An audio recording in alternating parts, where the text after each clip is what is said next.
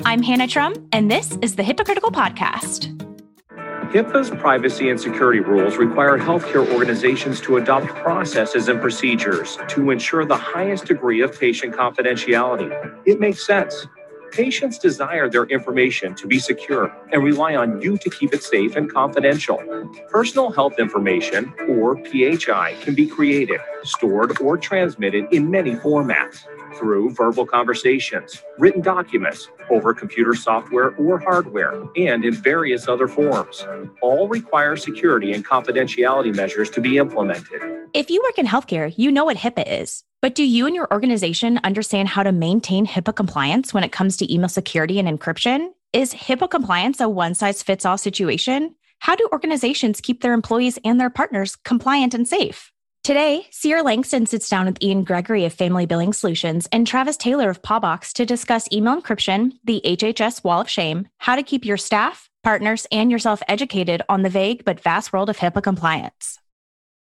Ian, can you tell us about your company, what industry you guys are in, what do you guys do, and whom you serve? That would be great. Hi, Sierra. My company is Family Billing Solutions. We are functionally a business to business organization. We work with uh, existing healthcare professionals who are in small and or solo practices to deliver billing solutions and some practice management guidance to them. Primarily, we work with complementary alternative um, healthcare empl- um, companies, acupuncturists, chiropractors, naturopaths, and uh, our primary f- role for them is the administrative side of billing and collections. Okay, great. And why did you start Family Billing Solutions? So, actually, I'm a chiropractor by training, and, back in 2017, I suffered a catastrophic injury and was no longer able to practice. Uh, but I was able to leverage both my um, teaching experience as an educator and also my practice experience both uh, clinically and also administratively in, into a company we have a, very good friend who owns a very large billing company who works with big companies but she couldn't handle small companies and she said you guys are perfectly placed to, to help smaller companies and um, and so we decided um, very quickly to start a company and we've grown tremendously despite what the economy's done and despite COVID. Um, yes. Um, but um, I liken a, a, lot of what we do to being in practice. We, we do a lot of diagnosing problems and coming up with treatment plans to solve them for our providers. Uh, so at least I can fulfill some of that experience that I have. Yeah, and I'm so glad. I mean, it's good to hear that you turned a negative into a positive. And Travis, can you tell us about your role and mission at Paubox? Yeah, of course, Sierra. So I'm an account executive here at Paubox. That just means simply that I'm, I'm on the sales team here. Um, but really, what what I like about my my duties and responsibilities is serving as an advisor on best email security practices, and then really as an educator on HIPAA compliant email. There's just so much out there that organizations need to know, and that's where I take responsibility to educate them on new industry trends. What is everyone else doing? Just to provide that recommendation and support that they might not have known otherwise. And from my experience talking with other healthcare organizations, just trying to help move everyone into the more modern times when it comes to communication. So, at a high level, in my mission is really just trying to help organizations communicate as effectively as they can without sacrificing security. Because when it comes to HIPAA compliant email, you have to be right 100% of the time. So, you need solutions and products that are going to remove that human element and make sure that you're set up for success as you scale and in the long term. Yes, and I'm so glad that you're on today because you're one of our technical experts, and I absolutely love that. You'll probably provide some great knowledge to our listeners. And Ian, when was Family Billing Solutions founded? You talked about kind of why it was founded, but when was it founded, and what prior experience do you bring to your company that makes you a good fit for your clients, aside from being an, a great chiropractor?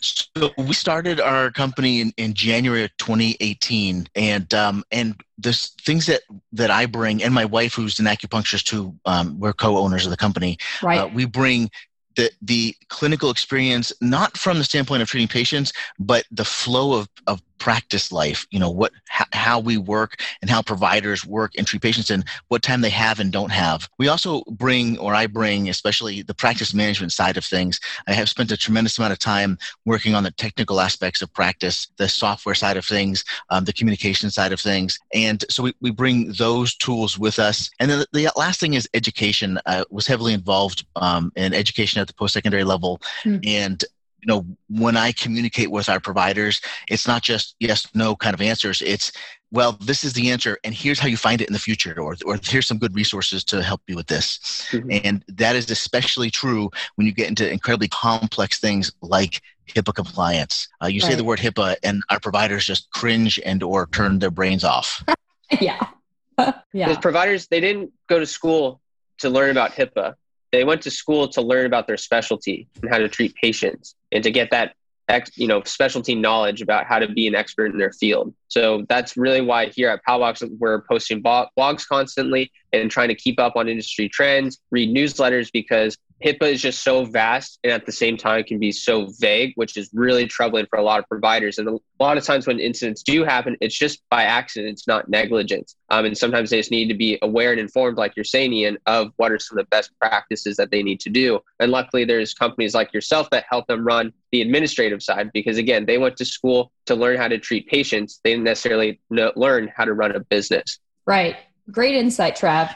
I think the educational component of what we do cannot be underestimated. We work with other billing companies, and when I talk with the people who, who run those companies and, and own those companies, they understand the business side of running a billing company, but they don't necessarily understand the, the business side of running a practice and what information the practices need. And how you can manage both giving them as much as they need and as and as little as you they can handle at the same time. When you're juggling juggling three things at once it's very helpful to have some concise information. Uh, my conversation with travis when i originally looked at Paubox as a solution for our company was a phenomenal conversation because he understood where i was coming from and i understood the direction he was going and the other side of it is simplicity. You know, we have some customized software that we use and it's simple to use. You know, you look at some of these software packages for, for healthcare practices and they're overwhelming. Oh, yeah. And one thing that Paubox does is it's not overwhelming. There's not a layer of encryption on top of encryption. You're not dealing with multiple layers and multiple accesses and extra passwords because it's a passive system that actively runs in the background and prevents you from making unsecure connections. Our providers um, we, we, a we can identify who has unsecure email even though they told us they don't. Oh, right. um, you know, because they don't realize what i'm asking. Um, and the other side of it is is that um, it, it, gives us an opportunity to, to educate them on communicating with their patients. Yeah. And it kind of feeds into the next question. So many of your clients don't understand hipaa or their their eyes glaze over when you talk about it um, and why they need to be compliant. So can you tell us more about this and how you kind of educate them on uh, the need for it yeah, so when I talk with providers um, and they communicate with me in the beginning before we bring them on in the onboarding process, we say, listen, how do you communicate both with us and with your provider, with your mm-hmm. patients rather? And they say, well, oh, oftentimes we text message or oftentimes they'll email me. And I said, now, are they signing a piece of paper saying that it's okay to to communicate with them their clinical information via email or they or text message. I said because that's the kind of authorization information you specifically need. They have to positively enroll or have to positively give permission for you to send them those types of communications. There's no mm-hmm. problem to use text there's no problem to use email in practice but the patients have to give their consent for that and um, and i said the same thing happens with us uh, in our business we don't just randomly send emails out to our providers we have them confirm that their email is hipaa compliant we have right. them confirm confirm that that they store their information or their data in a HIPAA compliant manner. And it's not hard to do those things as long as you're aware that it needs to be done. And the problem is, is most of our providers don't know where to go or how to do it. I think this the easiest one, and, I, and I'm while I while I like Google um, Apps for Business or what now is called Google Workspaces, from from a user standpoint, it's incredibly easy to set up, and and the fact that Paubox just plugs right into it makes life so easy. Right. And I've heard that the HIPAA, you know, guidelines are pretty vague from a lot of podcast guests. So maybe that contributes to the issue. And, you know, again, this leads into my next question. Why do you think many small healthcare practices struggle with understanding or meeting HIPAA requirements? I think there's there's a two components. One is education that there might not be or has not been a good source of education for this information. You know, most providers, when they do professional education as continuing education, uh, it is clinical type stuff for you, you get CE credits. Mm, you don't yeah. get CE credits when you do administrative type stuff and running your practice. And that's actually what this is. This is an administrative role in a practice. So, so there's that. And then there's the fear component or the ostrich component that if, if I don't think about it, then, then it doesn't exist and I don't have to worry about it. And we know that that is not true. Right. Um, we know that, that that is a big issue. Uh, and, and besides HIPAA, ADA compliance is a whole other issue that's recently come up, um, particularly in the acupuncture profession. And you talked about this a little bit, but what sparked your need for HIPAA compliant email? We talk about these this a lot in our blogs and on this podcast and so on and so forth. So curious to get your opinion. So what a lot of companies don't recognize not providers, but companies who provide service to providers, or especially small ones, is that when we handle our providers' data, we have to assure them that we're going to handle it in a complete HIPAA compliant manner. When I give our clients a business associate agreement, it's not me giving it to them. It's me signing one that they've given essentially to me. I've given them a, a form that shows that we intend to hold their data in a HIPAA compliant manner.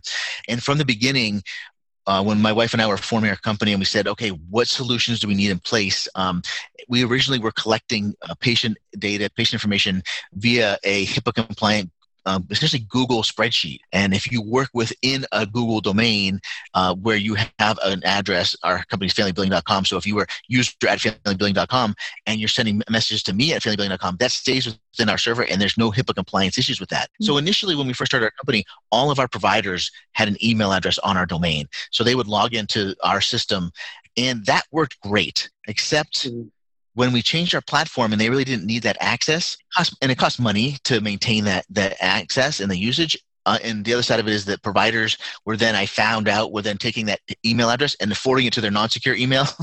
so we decided that we needed a more proactive approach to to managing how we communicate with our providers in a HIPAA compliant manner. But the the initial um, access was just deciding how can we communicate with our providers with protected health information uh, for their patients, make it as easy as possible, but at the same time be secure. And providers, I don't want to say they're lazy; they don't mm-hmm. have time so you need to make it as, as easy and as trouble free as possible for them.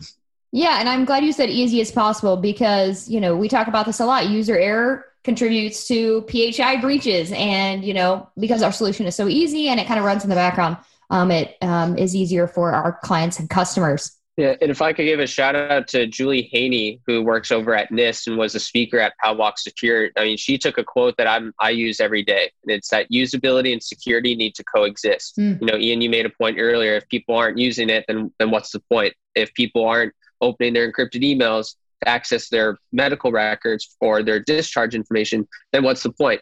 So the whole there there needs to be that harmony and fusion between those two aspects. And what we've seen is a lot of complications from just the actual usability of it. Usability is one aspect, but there's the educational component of how do you use it properly.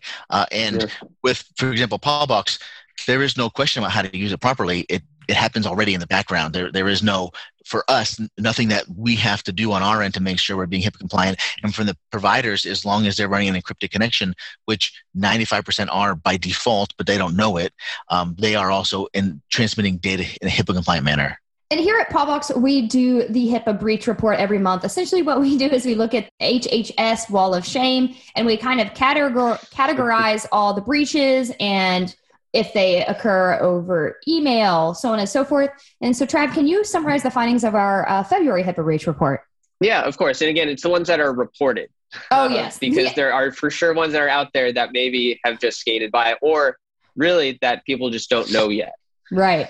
So, so what we've seen in, in previous in many previous months is that data breaches via network servers continue to affect the most people while email breaches occur the most frequently. So to give you some actual like numbers to, to chew on there, there is over 646,000 patient records affected by network server breaches in January. Uh, but really the number is slightly skewed because there was one breach that took up a little over 640,000 of that entire uh, amount. For email breaches, there's over 248,000 patient records affected. And then by occurrence, network breaches had seven incidents and email had 12 incidents. Right. And I, so I've been at Paubox close to 12 months. I think I'm at my nine month mark. And since I've been here, I've been doing helping with the HIPAA breach report, and email is always at the top. So that is, you know, just pushes our need and for education awareness to the market about, um, you know, email being a huge threat actor. Email is the the most convenient, but definitely can present the most vulnerabilities uh, right. when you're using it. So that's why you always need to have a secure solution. And like you said, Ian, the training and the focus of your end users to being able to actually use that product that the organization invested in. Well, Ian and Travis, thank you so much for joining me today. I really appreciate it. Pleasure. Thank you, Sierra. To learn more about HIPAA compliance, email encryption, or to read the HIPAA breach report published monthly by Paubox, head to paubox.com/blog for guides, articles, and educational pieces to keep your organization educated and safe. Mark your calendars. Our next free webinar will take place on June 2nd at 10 a.m. Pacific. Our panelists include Travis Taylor of Paubox and Tony Uceda Velez of VerSprite and they will discuss the ever evolving threat landscape in healthcare. This webinar will be moderated by Patty Padmanabhan of Delma Consulting, and it's completely free to attend. If you'd like to register, please send me an email at Hannah, H A N N A H, at Paubox, P A U B O X dot com, or simply head to paubox.com slash webinars. Have you attended one of our Zoom social mixers? Each month, our customers and non customers gather to network and discuss industry trends with their peers. Every attendee will receive a free adult beverage of their choice delivered to their door day of, and attendance is completely free. If you'd like to attend, please email me at hannah at paubox.com and I will get you registered. As always, you can listen to every episode of the Hypocritical podcast on paubox.com or subscribe via Apple Podcast, Spotify, iHeartRadio, Stitcher, or Amazon Music. Thanks for tuning in to another episode of the Hypocritical podcast. I'm your host, Hannah Trum, signing out.